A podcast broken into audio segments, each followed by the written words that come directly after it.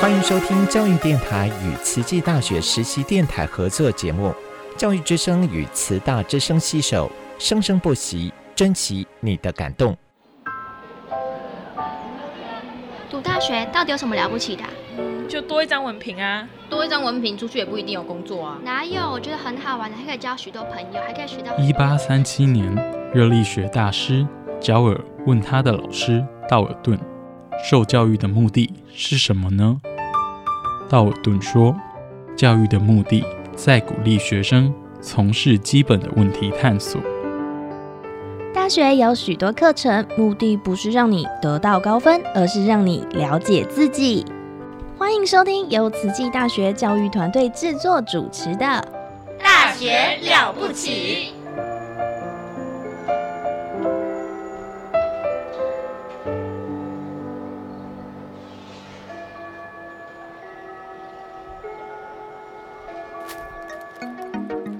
嗨，大家好，这个节目叫做细菌漫播，专门聊你不知道的细菌事。我是陈俊尧，欢迎你一起来看看这个星期细菌国里发生了什么新鲜事。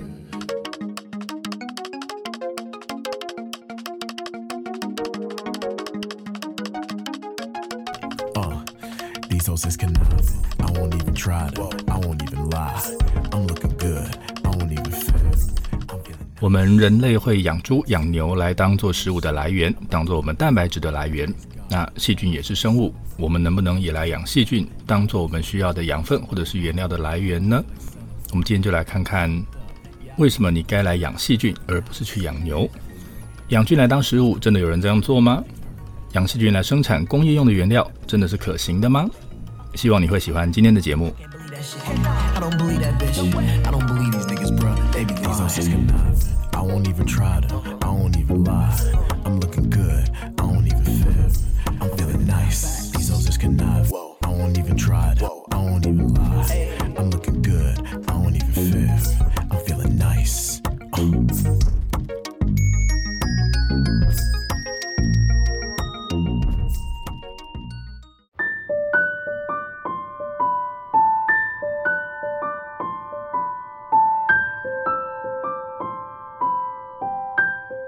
人类的祖先学会了农耕，有了充足的食物之后，也开始学着养动物。那人会把这些多的食物拿去喂动物，然后就可以把从植物来的养分转变成为动物的蛋白质，来提高食物的营养价值。那如果照着这个想法，别人可以拿谷物去养猪养牛，我们可不可以拿人不想吃的东西当成养分来喂细菌呢？这样一来，是不是就可以拿细菌来当作食材来使用呢？好，所以这样的第一个问题呢是，细菌到底可不可以当作人的食物啊？这个问题实在是太简单了，因为细菌其实普遍出现在我们的日常生活的食物里面。那如果你觉得细菌不能吃的话，那可能是因为过去的观念限制了你的想象。我们当然不会没事拿一堆细菌来吃，那是因为通常你不知道你会吃到的那一团细菌里面到底有些什么样的种类。那万一你吃到的呢是病原菌，这样就糟糕了，这样是会生病的。那为了不要碰到这种风险，我们基本上会去避开上面长满细菌的东西。那这些长满细菌的东西呢，通常都会散发出一些这个细菌代谢的时候产生的分子的气味。比如说细菌在发酵的时候可能会产生酸，所以呢你就会闻到酸酸的味道。那如果细菌发酵的时候分解了含硫的氨基酸，那就会放出一些有臭味的分子。那这些味道呢，都是我们从小就学习要避开的味道啊。你闻到这种味道，你就会觉得这个东西坏掉了，所以绝对不要去吃它。这是避开风险的一个做法，并不代表它真的就会有害。那如果你今天很确定你眼前的这个食物里面的细菌是无害的，那理论上这个细菌呢是可以被你拿来当做食物的。为什么呢？因为细菌也是细胞组成的。那吃细菌的细胞跟吃动物的细胞都是吃细胞，都一样可以补充我们需要的蛋白质跟糖类等等这些养分，所以它应该要被当作是一种养分。生活中我们其实还蛮常拿微生物来改造食物的，然后帮食物增加一些很特殊的风味。真的有吗？你赶快想想看，在过去一个星期里面，你到底吃了哪些微生物改造的食物？比如说我们会让牛奶发酵，然后呢把它变成优格或者变成 cheese， 让乳酸菌帮我们把糖发酵转成乳酸，所以这样食物就会产生酸酸甜甜的味道，很迷人。那我们也会利用微生物来改变食物的质感，比如说你可以靠真菌把豆腐变成豆腐乳，或者是把豆子酿造成酱油。在吃这些发酵的食品的时候呢，你或多或少都会吃到一些在食品里面的细菌，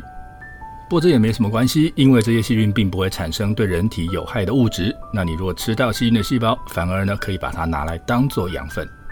而且有的时候我们要吃的食物本体就是微生物，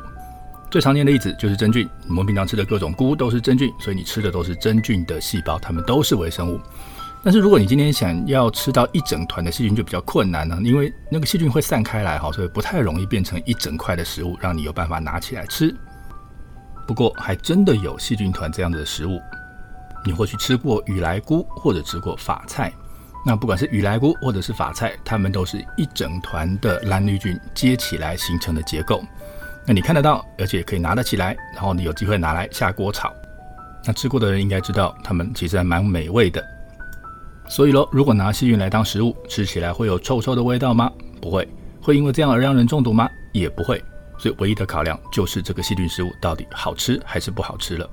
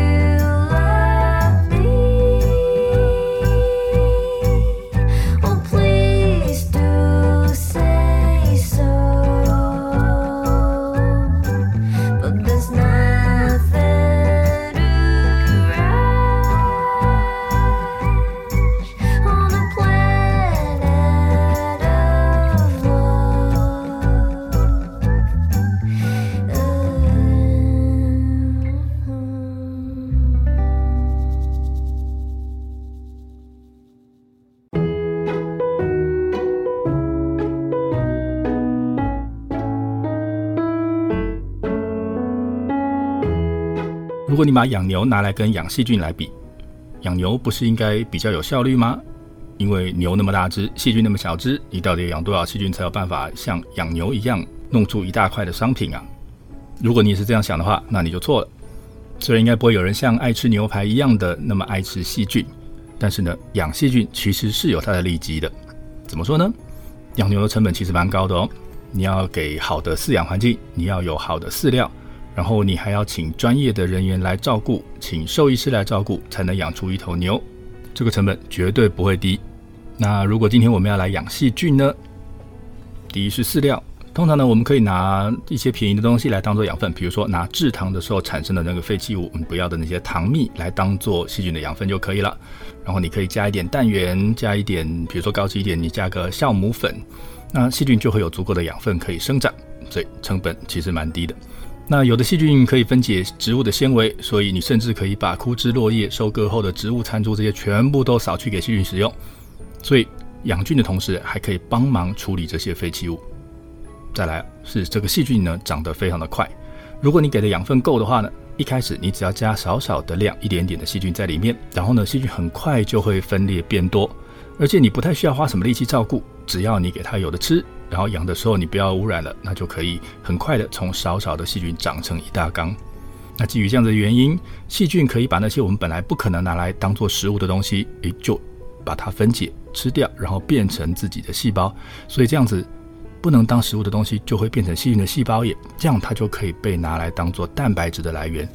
那在细菌里面的蛋白质含量还蛮高的，可以到 30% 到 70-80%、哦、所以其实很惊人。所以你养出来的东西、哦、有一大部分都是蛋白质。虽然这一大缸的细菌收集起来可能它的量不到一碗，那但是呢因为它每天都可以收，不用等好几个月，它的产量累积起来其实蛮惊人的。所以只要有固定生产过程跟确定无害，就算我们自己不爱吃，我们也可以用细菌来产生大量的蛋白质，然后把这些蛋白质拿来使用。那什么地方会使用很多的蛋白质呢？给动物吃的饲料就是一个很好的非常需要蛋白质的地方。蛋白质的来源通常都不便宜，你要拿一块肉来当蛋白质的来源吗？你要拿黄豆来当蛋白质的来源吗？这些当然都可以，但是贵。如果你今天可以换成细菌当做蛋白质的来源，哦，那就便宜很多咯。再来是最近的研究指出，未来全球农场的数量会继续下降，那人呢当然还是会继续上升，所以这代表我们会需要再来一次粮食革命，才有可能喂饱这个星球上这么多的人。那在这种时期，生长的最快的细菌可能会是补足这个粮食缺口最重要的力量。不过讲到吃细菌，大家还是有一点紧张，所以如果最后这个产品是要给人吃的，你就该好好的注意它的原料的来源。这些原料如果是来自枯枝落叶或者是市场淘汰的食材这些废弃物的话，大概很难让人安心。但是如果它们是来自食品工厂没有用到的原料的话，这样就好多了。那或者是呢，现在有人开始使用二氧化碳或者是甲烷这些气体，那种气体总是干净的吧，你就可以比较放心了。尤其是当你的养分的来源是来自二氧化碳或者甲烷这些原本我们就想要除掉的温室气体，用它们来当碳源的话，哇，这不就太棒了吗？把我们想要丢掉的废物转成可以再利用的蛋白质，这样绝对会是一个非常棒的回收途径。那这件事真的可行吗？在1960到1970年代的时候，就有公司开发用 methanol 甲醇来养细菌，然后用这些细菌来产生蛋白质。那他们当时这个方法呢制成就确定了，而且还真的量产上市了。那他们这个商品叫做 protein， 那来当做动物饲料里面的蛋白质。不过呢，后来因为他们价格还是偏高，没有办法跟其他的蛋白质的原料来竞争，所以呢后来就停产了。那但是呢，这几年开始有人尝试用甲烷来当做新的细菌的养分的来源。那甲烷更便宜，而且呢是很多废弃物在处理的时候，比如说你在污水处理或者是那个养殖场里面的这个猪粪它的发酵的时候呢，都会产生很多的甲烷。所以你只要稳定的呢产生这些气体，然后呢找到适合的嗜甲烷菌，就是以甲烷为养分的这种细菌，你就可以把这些没有人要的气体当作碳源来培养细菌，把它转成蛋白质。那现在已经有很多不同属不同种的细菌，这些嗜甲烷菌呢被拿来做这种养分的转换。那靠它们我们就有机会好好的回收这些本来要散失到大气里面的养分，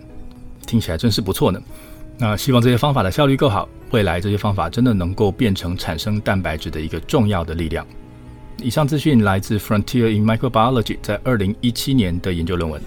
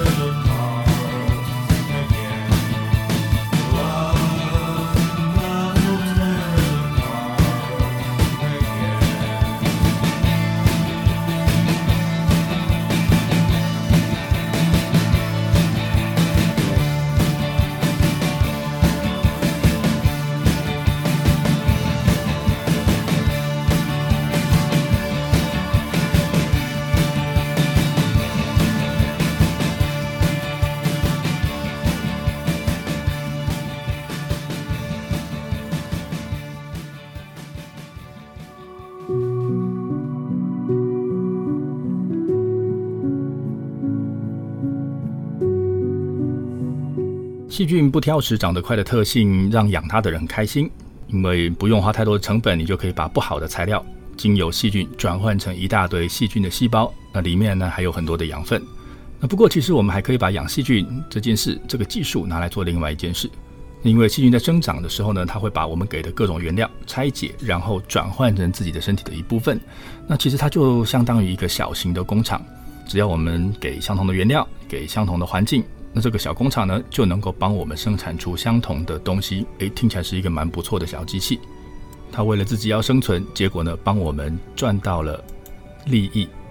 那有些细菌呢会把养分存在自己的细胞里面，比如说那个生活在这个养分一下有一下没有的这种环境的细菌呢，就特别会用这一招。那比如说所有的细菌都需要吸收含碳的分子跟含氮的分子，碳跟氮是这个任何生物的细胞里面最主要的两种成分，所以细胞要生长，细菌要生长，它这两种原料都要拿到手，而且再加上足够的能量，那它才可以利用这些原料来好好的生长以及制造新的细胞。好了，那我们假设现在有一个状况了，今天环境里面的细菌呢，它能用的含碳分子很多，但是呢含氮的分子暂时没有，所以说它可以长吗？不行嘛，因为它只有碳，它没有氮，就没有办法组成自己需要的蛋白质，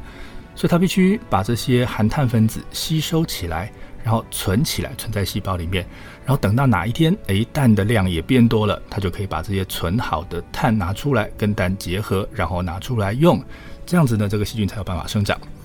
那这些存在细胞里面的含碳分子呢，它平常散在细胞里面吗？这样当然不好，所以他们会把这些含碳的分子变成一个聚合物，然后堆成一团放在细胞里面。如果你把这个细菌呢放到显微镜底下看的话，你就会看到，哎呦，这个细菌里面有个亮晶晶的珠子，那个珠子其实是堆在一起的这一堆含碳的分子。那有一种被研究的蛮多年的这个含碳的分子的聚合物叫做 PHA，蛮多细菌会把糖存起来变成 PHA 的，就像植物细胞会存淀粉一样，把它存在细胞里面，哪天需要用它的时候呢，就把它分解了拿出来当作能量的来源。所以呢，人就学会了，就知道了细菌会这样做，也就想到了要来利用细菌。我们可以把这个细菌呢养在糖类很多的环境里面，糖很多，那这个细菌的本性呢，它们节俭，所以它的天性就会让它把这些糖类都收集起来放在细胞里面，那等待氮的出现。不过呢，氮出现的这一天永远不会来，因为我们不给它，所以细菌在有机会好好使用这些存起来的养分之前，它就会被人收集起来宰了，然后呢，我们纯化萃取它细胞里面的这些 PHA。 这样一来呢，我们就可以用这种方法让细菌大量的制造 PHA， 而且它用的原料是我们给的原料，那可能是一个很便宜的东西，或者是或者甚至是我们想要丢掉的废物。好，它把这些东西转换成对我们来说有价值的 PHA， 然后被我们收集起来利用。好，比如说我们可以拿这个材料来制造生物塑胶等等，听起来蛮好的，对不对？不过呢，这些像 PHA 这种像产鹅肝一样被塞进去，然后让细菌产生出来的能量分子，近年来有更多可以更有价值的运用了。那前面有提过，很多废弃物只要细菌能够分解，全部都可以拿来变成产生 PHA 的原料，只要那个细菌愿意吃，我们就可以喂给它。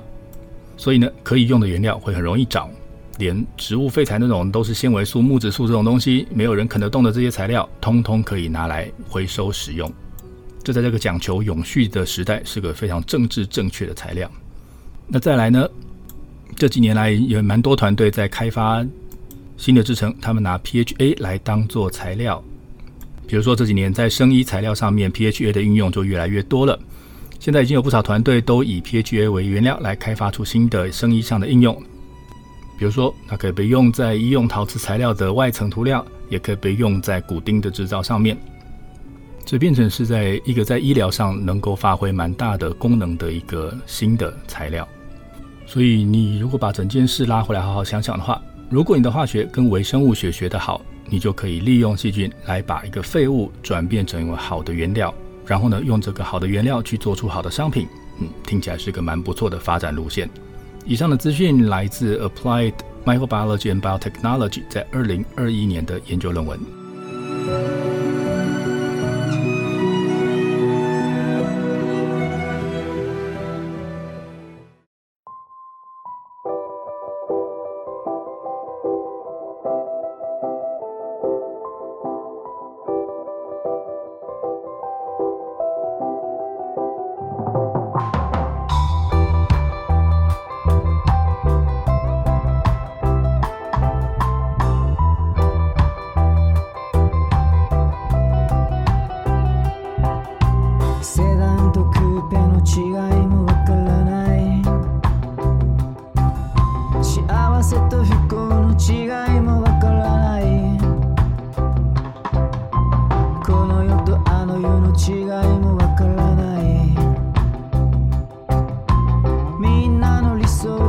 欲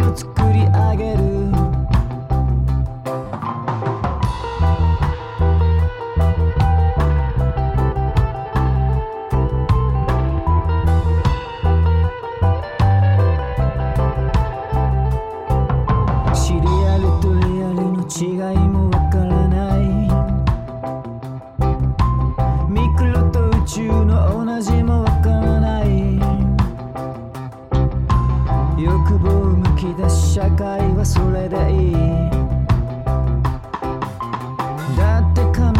がそうしたんだからがっかりして塞ぎ込んでにっこりしてタバコ捨てて世界にハロー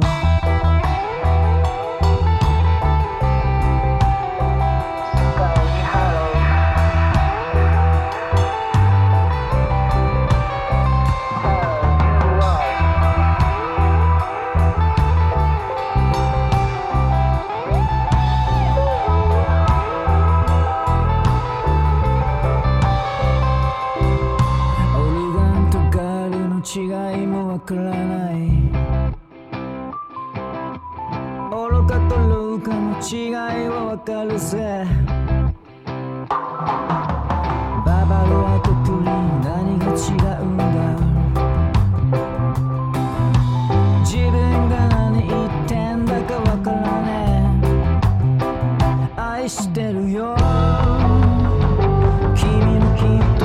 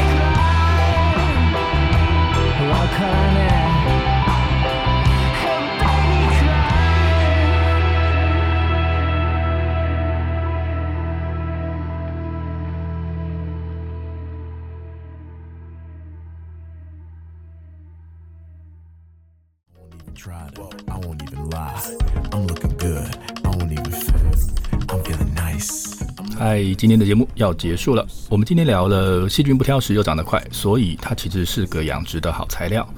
细菌产生的单细胞蛋白质可以当作动物的饲料，而且这个做法早已行之有年。细菌不只可以当饲料，它也可以被用来产生像 PHA 这一类的聚合物，当作工业界的原料。谢谢你的收听，欢迎追踪我们在 Facebook 以及 Instagram 上面的细菌漫播粉丝专页，也欢迎你告诉我你想知道什么样的细菌是。我是陈俊尧，我们下次再会。